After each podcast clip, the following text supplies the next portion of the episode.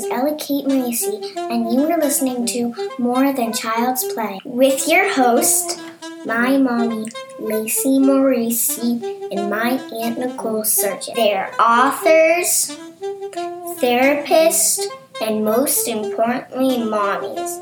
And man, can they talk! So sit back and relax and learn from their village. We hope you enjoy the show. Hi, everyone, and welcome back to More Than Child's Play podcast. This is Lacey Marisi, co owner of Milestones and Miracles, early intervention speech language pathologist. And I am again flying solo without Nicole, but I'm very excited tonight to have on our podcast Kelly Benson Vogt. Kelly is Hi, everyone, and welcome back to More Than Child's Play podcast. This is Lacey Marisi, co owner of Milestones and Miracles, early intervention speech language pathologist.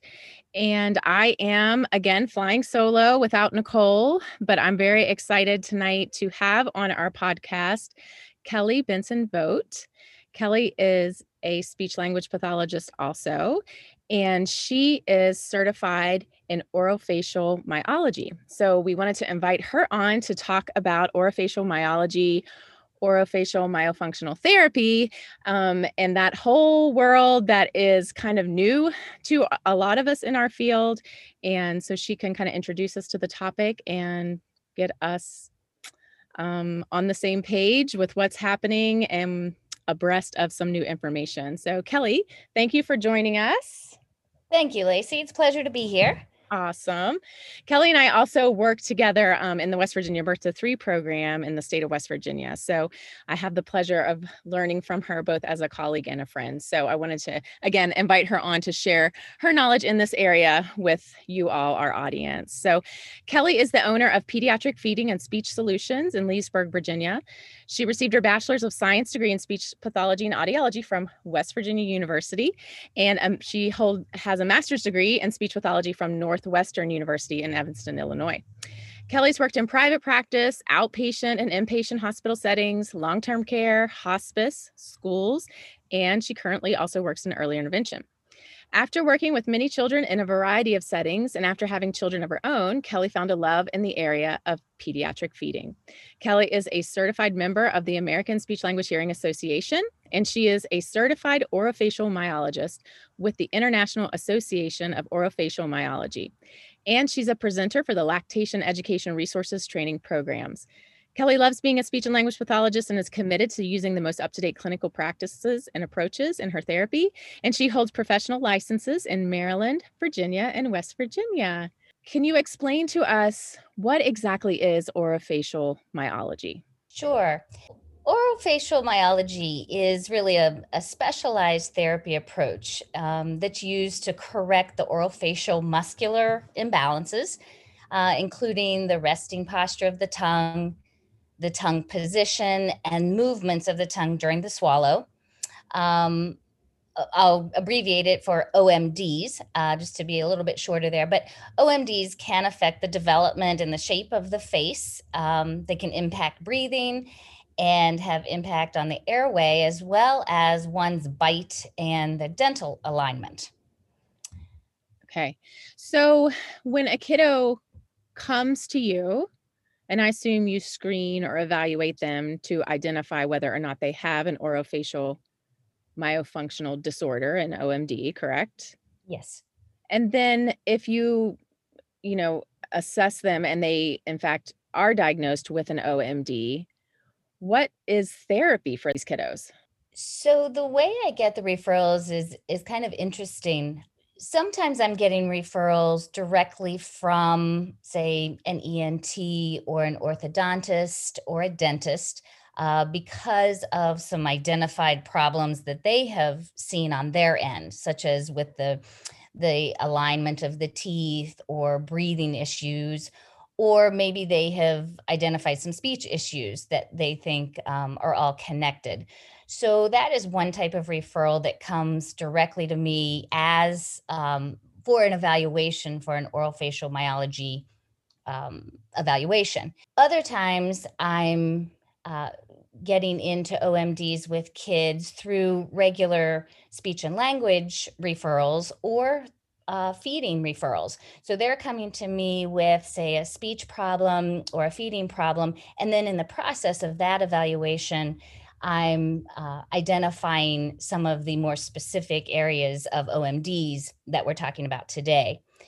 Um, some of the things that I'm looking for in those evaluations include, or, or some of the red flags are kind of so if they come in and they have an open mouth posture and the tongue is laying low and forward in the mouth, that is a red flag that something is going on. You might be able to see uh, that tongue forward, or as some people refer to it as a tongue thrust or reverse swallow during their eating or drinking, or even swallowing saliva. OMDs uh, are also related to tongue ties in many instances and then a couple other things that can be related uh, are kids who have been thumb suckers or um, pacifier users for extended periods of time and or they could have nasal uh, or pharyngeal airway restrictions such as enlarged tonsils or enlarged adenoids that are affecting the airway that then in turn affects how they're breathing and then that open mouth posture and then um, a variety of events from that. Okay. So you're looking at the kiddo kind of looking for the that tongue thrust, that possible you mentioned a tongue tie. And that is when that piece of skin underneath of our tongue is too tight, correct? Yes, and and that also is kind of a hot topic these days. Um, tongue ties, restricted frenulums or frenums, depending on uh, who you're listening to. Mm-hmm. Um, one of the terms that's being used now is TOTS or tethered oral tissues, is that they're being referred to. So you can have um, a restriction in the frenulum underneath the tongue. You can have a restriction of the upper lip, which is a labial uh, restriction, like um, on the upper lip between the two central incisors, the two front teeth. Mm-hmm. And then you can also have buccal ties on the sides of the mouth along the gums too. Oh, so so the cheeks actually can be held in too tightly to the gum line. Correct. Okay. See, I've already learned something new. Didn't know that one. Good. Okay, so so a tongue thrust.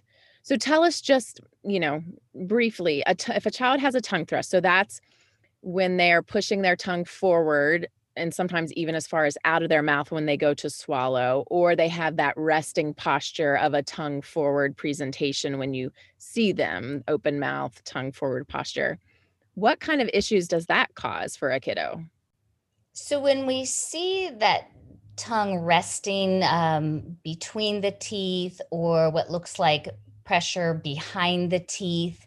Um, the, the, tongue is just too far forward. So, oftentimes, we'll also see uh, speech articulation errors in those kiddos too. And some of the common errors are S's, so are lisping. Mm-hmm. Um, you can have frontal lisping or lateral lisping. Uh, sometimes we're having difficulties with R's and L's. That that's where the speech issues can be involved too. But what happens when uh, during a tongue thrust when they're swallowing saliva or liquids or food is that instead of the tongue finding its place on the hard palate for the swallow to then push the food or the liquid or the saliva back for the swallow during the swallow well it actually can happen before during or after the swallow. The tongue will kind of shoot forward or thrust forward instead of doing the um, muscle action backwards towards the back of the throat for the swallow. Okay.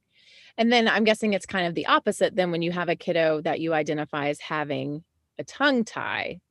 When your tongue is is tied down too tightly to the floor of your mouth, then it's not able to push forward enough sometimes, or even it can't even get back far enough again to propel a swallow, or so it, it depends, and it depends on the severity of the restriction. But oftentimes, when kids, yes, you're right in that sometimes it can't propel the tongue can't propel back far enough during the swallow. So I've actually seen um, kids have some coughing issues with liquids in particular and one of the the, the culprit was a tongue tie.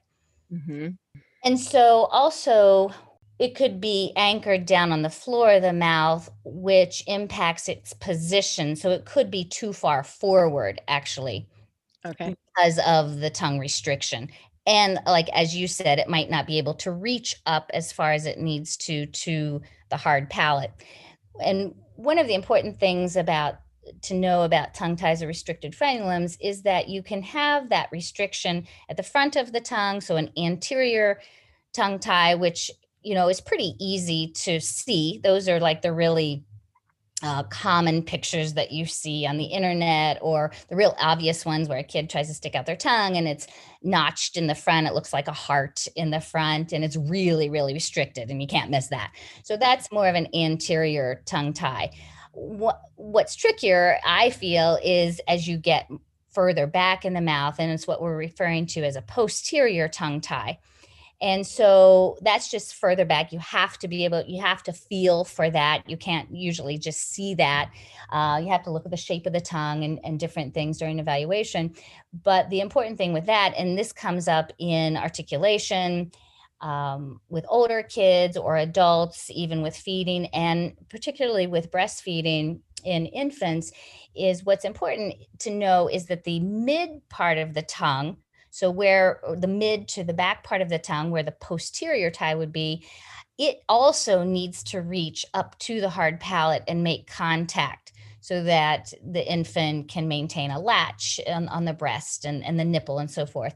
So mm-hmm. there's a couple, you know, kind of different types of tongue ties, but and it's not just um, just the front of the tongue lifting up. We do have to consider the whole the body of the tongue as well. Okay, gotcha. And and I mean, so we're talking about tongue ties uh, or TOTS, tethered oral tissues, and tongue thrusting but that's just two of the things that you're assessing and evaluating for there's other things that you're also looking for when you see these kids those are just the two that that interested me the most so i wanted you to explain a little bit further um, so okay so we've identified it let's say that you've identified a kiddo as having an orofacial myofunctional disorder and um, then you're going to start doing therapy so is there a particular age of children that this type of therapy is indicated for or most effective with. Um, I'm not even sure what the therapy involves. So, can you speak to that a little bit? Absolutely. Yes, that is an important factor because there's some confusion out there when you're reading um, some of the posts and some of the groups, and people are talking about oral facial myology in young kids and in infants. Uh, but really, oral facial myology um, or myofunctional therapy really is for kids um, youngest probably four although i have several four year olds that i've seen that that are still unable to do this type of therapy. Um, because this therapy it, it's not a passive kind of therapy. It has to be active. We have to have an active participant. They have to have the cognitive still skills to follow the directions, to do the exercises, and so forth. So it really has to, they have to be aware of what's going on and be able to follow through. And because we need to generalize a lot of the, the exercises and the skills, of course. So really, four is what people consider usually the the youngest uh, and like i said some kids even at that age aren't real appropriate yet um, but then it can range from four to 100 or all throughout the lifespan. So these uh, issues and deficits can be identified throughout the lifespan, and therapy uh, can be initiated at any time. And so this the the specific type of therapy approach that we're talking about today is not really appropriate or it's the wrong term to use for you know infants preschoolers kids under 4 Okay. And the therapy itself is eh, um, exercises would you say just to to work on strength to work on proper placement resting posture you're kind of reestablishing for example like with the tongue thrust you kind of have to reestablish where the tongue should be resting in the mouth or build strength of certain muscles in the oral structure to support you know proper placement so, I mean, it's strengthening exercises sometimes. It is, um, it does involve a lot of different types of exercises and things to do to get to the awareness. Uh, so I have some kids that I'm really teaching a lot of just awareness about their articulators and their mouth so that they just even know where their tongue is in their mouth and how they're holding it where they're how they're shaping it um, getting them to have control over the shape of their tongue and the placement of their tongue so yes we're we're, we're looking at things like uh, well, well, first and foremost, we always are considering the airway also. So we're trying to look at the root of the problem as well. But once some other things are um, considered and being addressed, uh, when we're looking specifically at the mouth, we are looking at that open mouth posture of trying to teach the, the child or the individual where the tongue should be resting in the mouth. We have to make sure that the hard palate where we want the tongue to rest is wide enough. So they need to have enough space uh, in their mouth for the tongue to rest up there. Because sometimes kids or adults have such narrow palates, it's really hard for them to find that good resting posture. I always say that we have to have room in the garage for the car. And so if we don't, and if that's a problem, then, you know, we need to be tapping into orthodontics because maybe they need a palatal expansion before we're able to do some of our work too. We're looking at, um, what are the lips doing are the lips eh, you know long enough and strong enough and able to maintain closure or do we have restriction there uh, do we have limited movement? Do we have some drooling? Do we have good saliva control and awareness? Do we have, there's a lot of work um, and consideration for the jaw.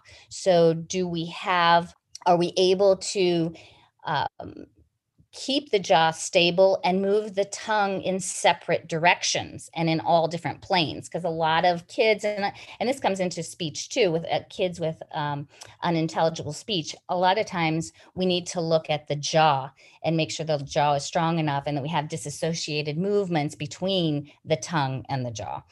So um, we we look at those kinds of things. We look at the tongue posture. We look at the tongue range of motion we you know have to kind of um, reprogram that motor pattern. You know they're used to swallowing a certain way so we need to change that and relearn a new or uh, sorry learn a new motor pattern. And then um, so after some you know some different steps of doing those kinds of things then typically the last stage that we work with in the whole process if there are speech errors uh, then we're addressing the articulation errors also, because it makes sense to make sure the tongue has learned to sit in the right place. When that happens, it's a lot easier for the tongue to be in a ready position to make all the different sounds, including S, S, H, Z, R, L, you know, those kinds of sounds. Right. Wow. Wow. It's way more than what I thought it was, and really fascinating to hear you know how all of that is intertwined and and affects feeding and swallowing and speech and all of those areas and correcting it building that awareness like you said reestablishing the positioning the resting posture what a difference it makes. It's really fascinating.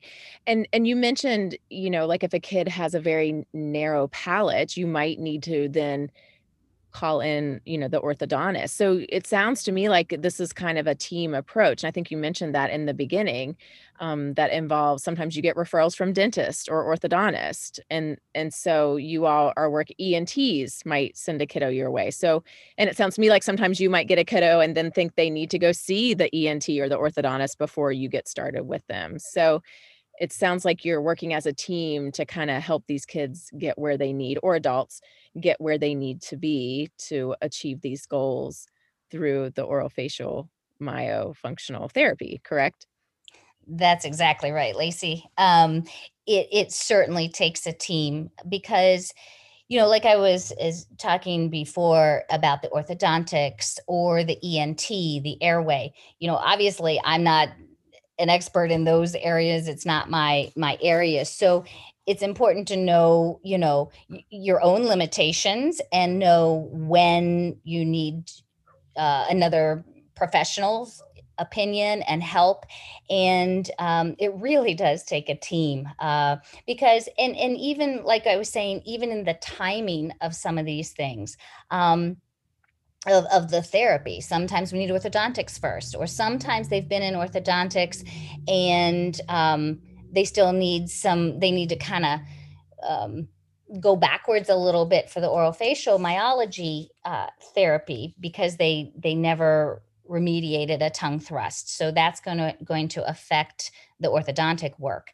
Um, we work really closely with the dentists and the pediatric um, dentists as well as ENTs who are doing the releases of the TOTS also because m- much of the time a dentist or an, an ENT wants to have a child or or an adult even be seen by um, an orofacial myologist for kind of the pre-work um, you know stretching exercises strengthening range of motion some of those things before they will do a, a lingual release or a release of the restricted frenulum mm-hmm. so that um, after the release is performed, then we still follow up with therapy also. But um, people tend to think that it, it, does make the results a little bit better when people can be uh, prepared and start on a program prior to having a tongue tie released or a lip tie released. That makes sense. And just to touch back on the orthodontics thing, how you said some kids will have go through a round of orthodontics, but if the tongue thrust wasn't corrected before the orthodontics, then the teeth go back to their original position sometimes, or they don't stay in the position. Is that what you're kind of saying there? Yes, that's right. And and I've actually had a case where um, a teenage girl, uh, approaching her young young twenties, had already been through two rounds of braces. So what happens is the braces, you know, the hardware can fix the alignment of the teeth fine. Um, but if you don't fix the root of the problem of what the tongue is doing and where it's being held, once the braces come off, if those continued pressures remain the way they were, and if the tongue is still um, doing the movements that it was before, the teeth are going to move again once the braces are off and they can start moving within like four to six weeks even after the braces come off. Oh my heart so oftentimes yeah so i've i've had i had a girl who had been through braces she went through braces they came off her teeth shifted again um, braces back on they came off, shifted once again, and then finally, you know, the orthodontist said, "Okay, hold on, something's wrong here. We need to we need to fix the root of the problem of how the tongue is functioning, what the mouth posture is doing before we will go through this again." Yeah. I feel bad for her. I feel bad for whoever was paying for those rounds of braces. exactly. Right. having two children in braces right now. I feel that pain. And, you know, just think about the, all these kiddos that were just blamed for not wearing their retainers when their braces come off, when really maybe it's something like this that they needed more than just a retainer to hold their teeth in place. I feel bad for them too.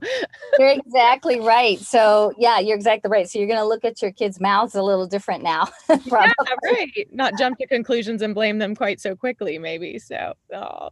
okay.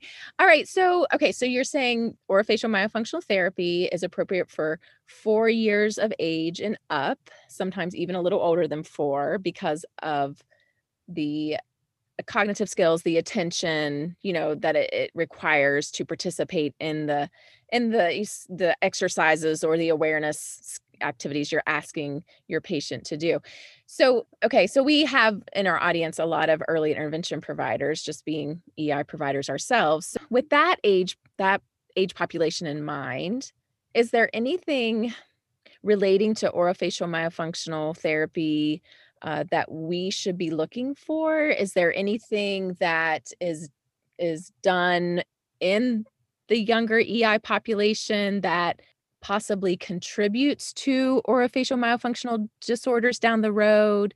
What should we be aware of? What should we be looking for as EI providers?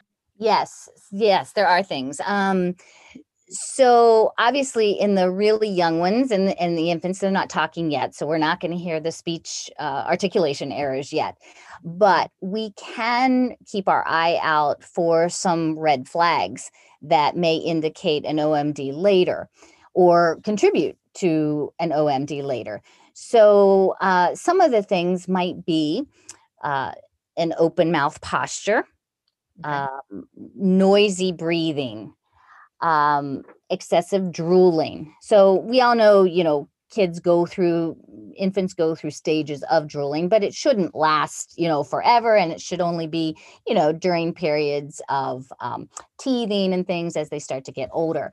But if they're always like say if they always have the corners of their mouths are always wet you know you know we we have some of those kids who we just the the saliva just kind of sits at the corners all the time they're wet. They might not be over drooling. Um, but that or definitely the ones who are drooling you know their shirts are wet oftentimes um, that's an indication that they probably have an open mouth posture a lot of times. They might have a low forward tongue carriage that you can see so they might be breathing like their rest posture when they're playing um, you can if you look over their lips are apart you know their mouth is kind of hanging open or their tongue is sitting right at their teeth right at the edge of their teeth or eat like you said earlier even between the teeth a little bit mm-hmm. um, we should always be cognizant of their sleeping as well so you know kids should be able to get good sleep they shouldn't be really noisy breathers during their sleep. Nobody, uh, kids or adults, uh, should be snoring. You know, there there might be times of particularly with congestion or a cold or something like that, but that should be you know short lived and transient. So otherwise, we should be uh, sleeping soundly, not really restless, all over the bed all the time. Um, mouth closed, no snoring. That would be the ideal thing. If we don't have that, that might be a red flag for something that we need to take a look at um, difficulty with bottle feeding or eating. Um, and that would be with bottle feeding, breastfeeding, liquids or solids. Uh, prolonged, we talked about this a little bit earlier, but prolonged thumb sucking or digit sucking or uh, prolonged pacifier use, really. Um, I know that's kind of bounced back and forth a lot of how long should kids be sucking their thumbs or be able to use a pacifier. For me, I think sometimes thumb sucking and pacifier use serves a purpose for kids. And I am not anti thumb or digit sucking or, or pacifier. I think personally, I think I, I prefer a pacifier over thumbs and fingers because I just think it's easier to get rid of down the road. But, um, you know, and generally, I know there are some recommendations. Um, to start getting rid of that by six months. There are other dentists who have, you know, who aren't as worried about it until later and don't feel like it affects the dentition until later. But I think just kind of as a ballpark or general rule, if we can ballpark by getting that stuff out of the mouth by around one year of age, I think that's probably smart to do. And I didn't mention actually, let me throw in there um, sippy cups and the spout cups as well.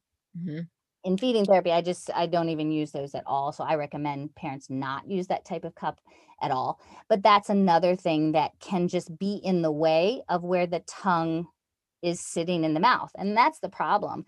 Uh, well, that's one of the problems actually with the prolonged use of these things is the t- they are taking the place of where the tongue should be sitting. So that's one of the issues and you know uh, here i'm getting on my soapbox of pacifiers and thumbs but um you know i, I really think that pacifiers in particular or, or thumb sucking should be used as a tool for a kid like mm-hmm. it's you know some of them need it for self-soothing and it's very beneficial and that's okay um the problem is i think when when i see kids out and it's like parents are talking to other adults, not paying attention. The kid kind of whines, and the parent just automatically, really without thinking, grabs the pacifier and sticks it in the kid's mouth.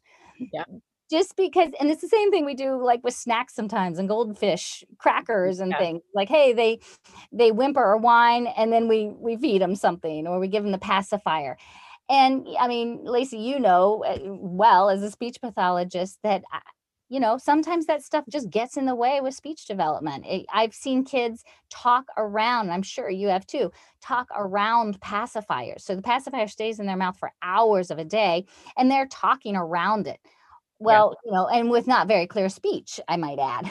so yeah. it really should be used when necessary. For example, self soothing, or do we need it to help them get themselves to sleep? And then once they're asleep, take it away. Or, you know, um, but use it very judiciously, I guess, and just not uh, just use it as a plug, so to speak. Right, right. Well, I can climb up on the soapbox with you when it comes to pacifiers and sippy cups, just because um, you know, I've observed all those things that you just talked about with the pacifiers and sippy cups and and just to kind of, you know, explain a little bit further. So when that pacifier is in the child's mouth, it's kind of holding down the tongue tip, correct? Like if when it's there, it's not allowing the tongue tip to to lift up and to freely move as it should. Same thing with the hard, like the hard spouted sippy cups it kind of positions the sippy cup spout is positioned in the same places like a pacifier would be and it just restricts the tongue movement doesn't allow the tongue tip to lift up as it should um, and and when they're just holding those in their mouth all the time then that tongue doesn't have the ability to move freely and and continue to develop you know the proper uh, movement it needs for feeding skills down the road or tongue tip elevation for articulation of particular sounds down the road so yeah it and I've heard different recommend, recommendations too for when to wean from the pacifier. Um, I believe the American Academy of Pediatrics recommends in the second six months of life. So they want the pacifier weaned between six months and a year.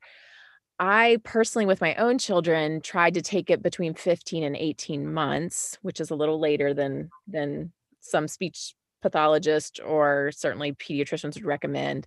I've seen where dentists will recommend later because the research for that, you know, out of the American Academy, uh, Dental ADA, American Dental Academy, is um, states that any movement of the dentition will spontaneously correct if the pacifier is taken away. I believe it's by age three, maybe by age four.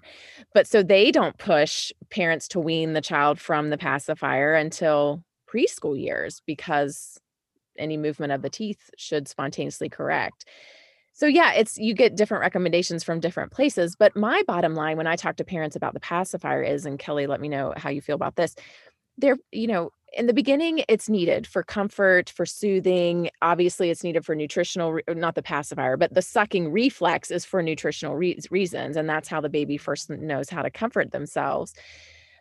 But Eh, I would say maybe around 12, 15 months, 18 months, then it, they start having a, a, like a social emotional attachment to the pacifier and then getting it away from them, I believe is even harder because they don't need it for you know necessarily for that self-soothing. They should by then know how to soothe themselves in other ways or fall asleep you know independently um, without it.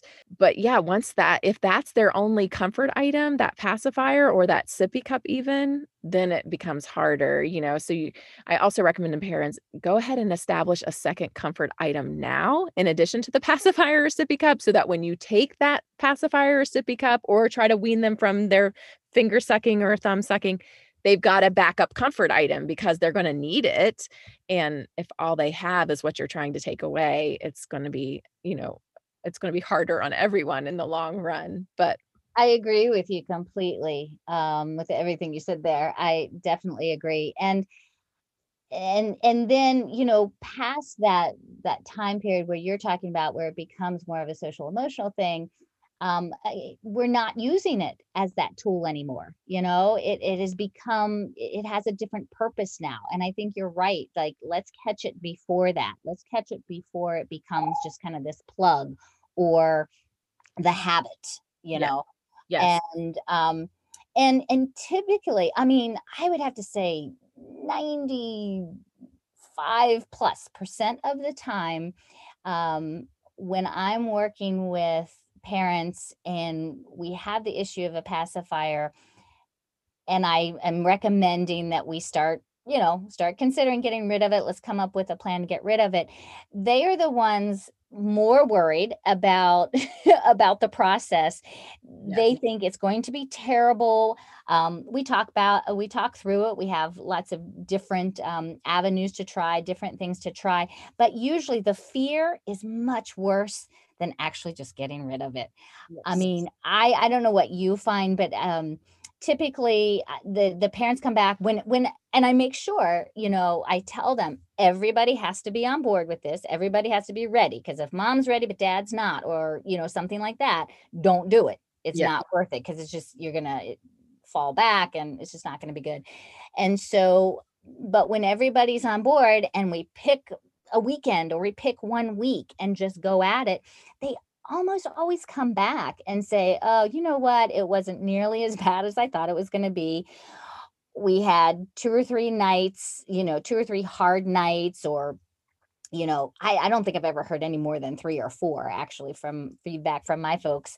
And it was done and it yeah. was over. Yeah. I, same thing I've experienced. The parents are more fearful and dread it more you know than than and it's really not that bad in the long run. It's just kind of taking that step and initiating it. And i agree with you. You you have to make sure you get all the pacifiers out of the house cuz baby will find that one that's in the bottom of the toy box and then all your hard work is out the window. So you got to make sure you get all the pacifiers out and everybody's on the same page.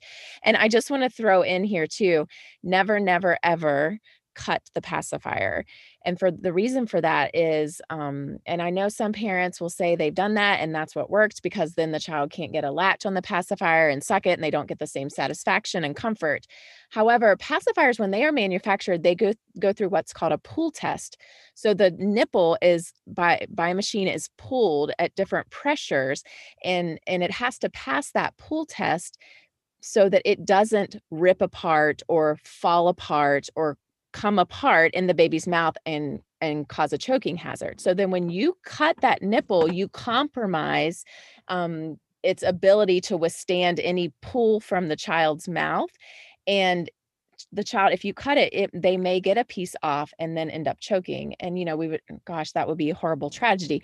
So um, I actually I cringed a little bit the other day because I saw another um, another therapist recommending that as a strategy, and I just want to let everyone know out there please don't do that if you're a parent yourself and and if you're a therapist please don't recommend that because it's really unsafe. Um, and again we just wouldn't want something horrible like that to happen. There's lots of other strategies though that um, you know an slp can share with you your pediatrician i'm sure would have ideas other ei therapists have plenty of ideas because it's something that we deal with a lot in our field and we have lots of good strategies that can work but that is definitely one that we do not recommend. So I just wanted to throw that out there as a that is that's great, Lacey. Thanks for sharing that information. Yes. Okay. All right. So so let's say we have a kiddo in EI and they are snoring and they do have that open mouth posture. They maybe are drooling. So so what do we do with that? Who do we do we reach out to the ENT? Do we reach out to the pediatrician? Like what possibly could be going on that maybe needs to be addressed more, you know, from our observation of those things. When we see a child that presents like that, um, there are several things that we need to consider. Now, obviously, there are some diagnoses uh, that we know have low tone or hypotonia as a characteristic.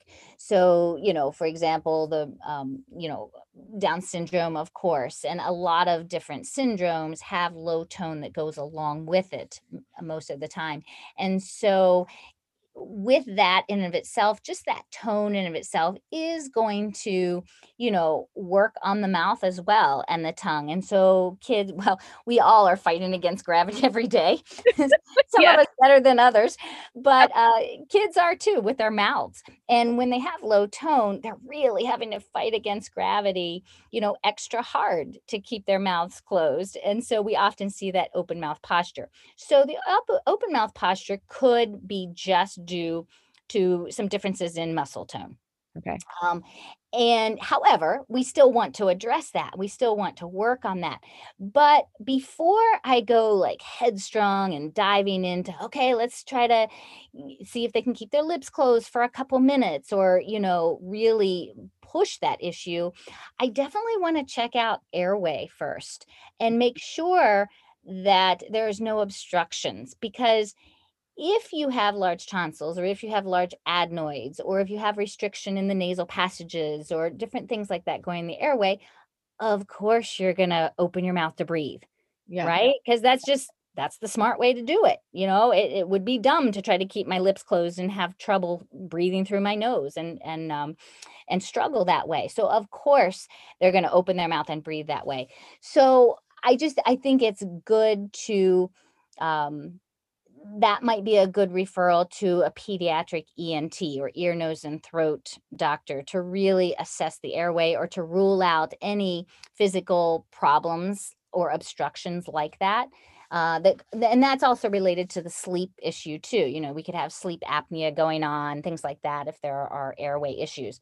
Um, as far as the first step, I think it it depends on how you work really and what your relationship is of how you refer out. So some might punt them back to the pediatrician first, some might go directly to ENT. I think that varies on the families also and sometimes even the insurance coverage that they have of where they go first and so forth because some need referrals and some don't. Um, but just for that problem in general if i'm i'm looking at an open mouth posture i'm trying to figure out why are they breathing that way. I'm just trying to go through a list and figure out some of the reasons why and definitely airway obstruction or airway issues might be one of them and i can't rule that out myself of course so i need another professional to do that. Right so back to that team approach that we yeah. talked about earlier you know, with orofacial myofunctional disorders, it's not just the SLP, it's the SLP, the ENT, the orthodontist, the dentist, a whole team that can be working with these kids. Okay, so what I'm hearing you say as EI um, therapists, speech language pathologists, especially because we're always looking at the mouth. Um, so if we see a kid that you know has that open mouth posture, the drooling, the tongue thrusting, we the snoring, we might want to get the well we definitely want to get the airway checked out so that would be a discussion with the family about you know our concerns then referring back to the pediatrician or the ENT and then also as part of our role in EI we want to educate families on the use of sippy cups pacifiers digit and thumb sucking and just make them aware of the recommendations of when to start weaning from those in the hopes that that prolonged sucking on digits, thumbs, pacifier, sippy cups doesn't then create more problems or possibly even an OMD down the road. So, is there anything else that as EI therapists we need to keep an eye out for in light of OMDs? Yes, and it's related to feeding.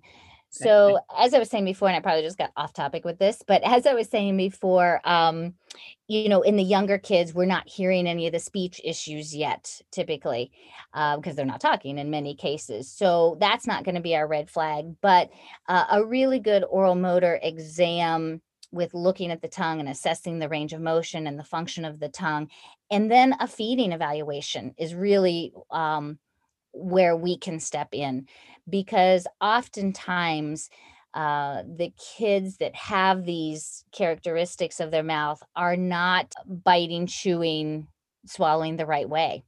Okay. And so we can start to intervene at that level.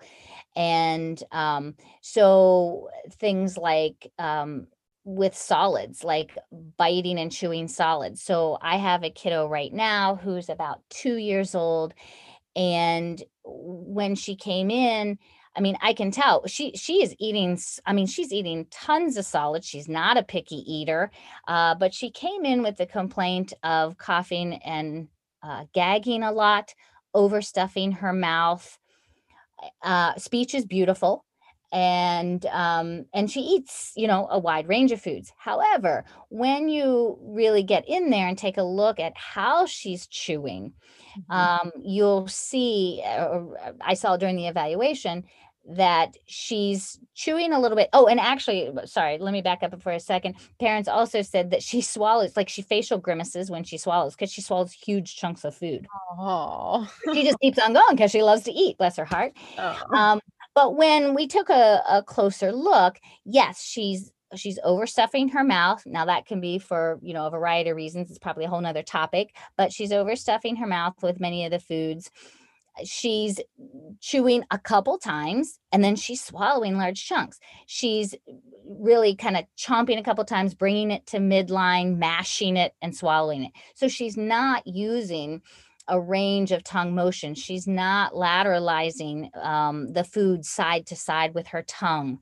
Mm-hmm. Um, so there were so were things just in watching her eat and swallow that I can see where she's you know headed with this. So we're intervening now. We're working on chewing. We're working on the jaw strength, moving, having her move her tongue, move the food side to side, chew it longer before she swallows, so she can learn. Hey, this doesn't have to hurt when I swallow that. Mm. Or, you know, I don't have to gag on this. I can chew it up better and manage it in my mouth better before swallowing. So she doesn't gag and she doesn't um, have that facial grimace.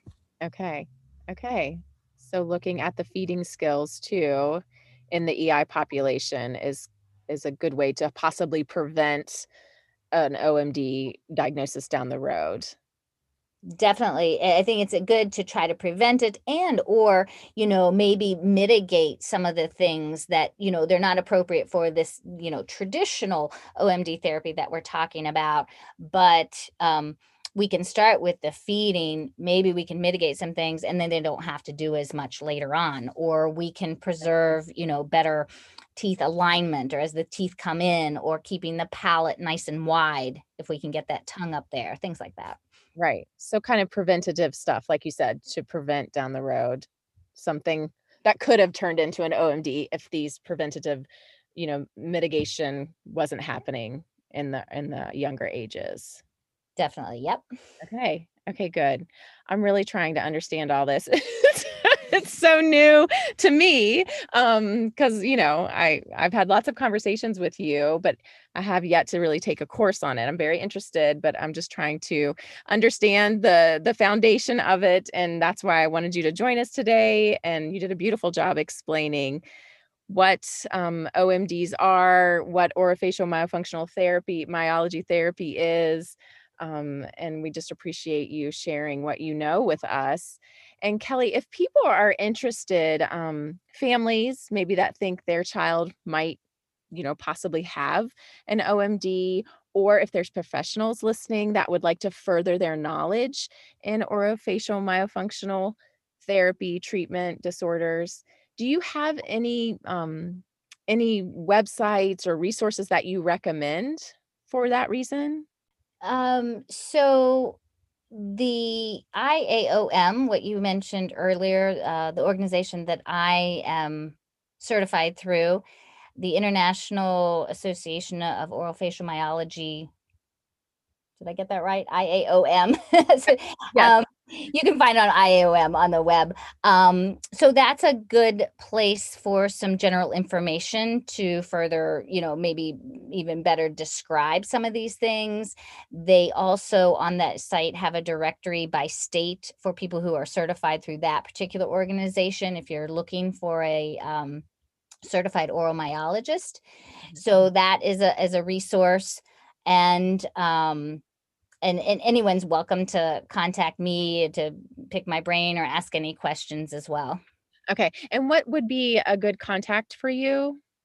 So uh, my website is pediatric feeding and speech.com. So that's pediatric feeding and speech.com. Okay. Uh, I do have a business Facebook page as well under my business name uh, or the number to my office is 703 771 2200. Okay. And my uh, office, my private practice is located in Leesburg, Virginia. Okay, awesome. Thank you. I feel like we could have like three or four follow-up podcasts to go even deeper into this. It's um it seems like it's a multi-layered um therapy approach, evaluation, um, diagnosis and again just very interesting and i appreciate again you joining us and and sharing your knowledge about the subject area with us um, i know it's a passion of yours and i really appreciate learning from you and i again appreciate you just teaching our audience too and introducing orofacial myofunctional therapy and um, disorders to them as well. So, again, thank you for joining us, Kelly. And um, we will be talking soon again, I hope. Oh, well, thanks for having me. It was definitely a pleasure. I appreciate it. Thanks for joining us for another episode of More Than Child's Play podcast. Please follow us on Facebook, find us on Instagram at Milestones Miracles, and on Twitter at Milestones M.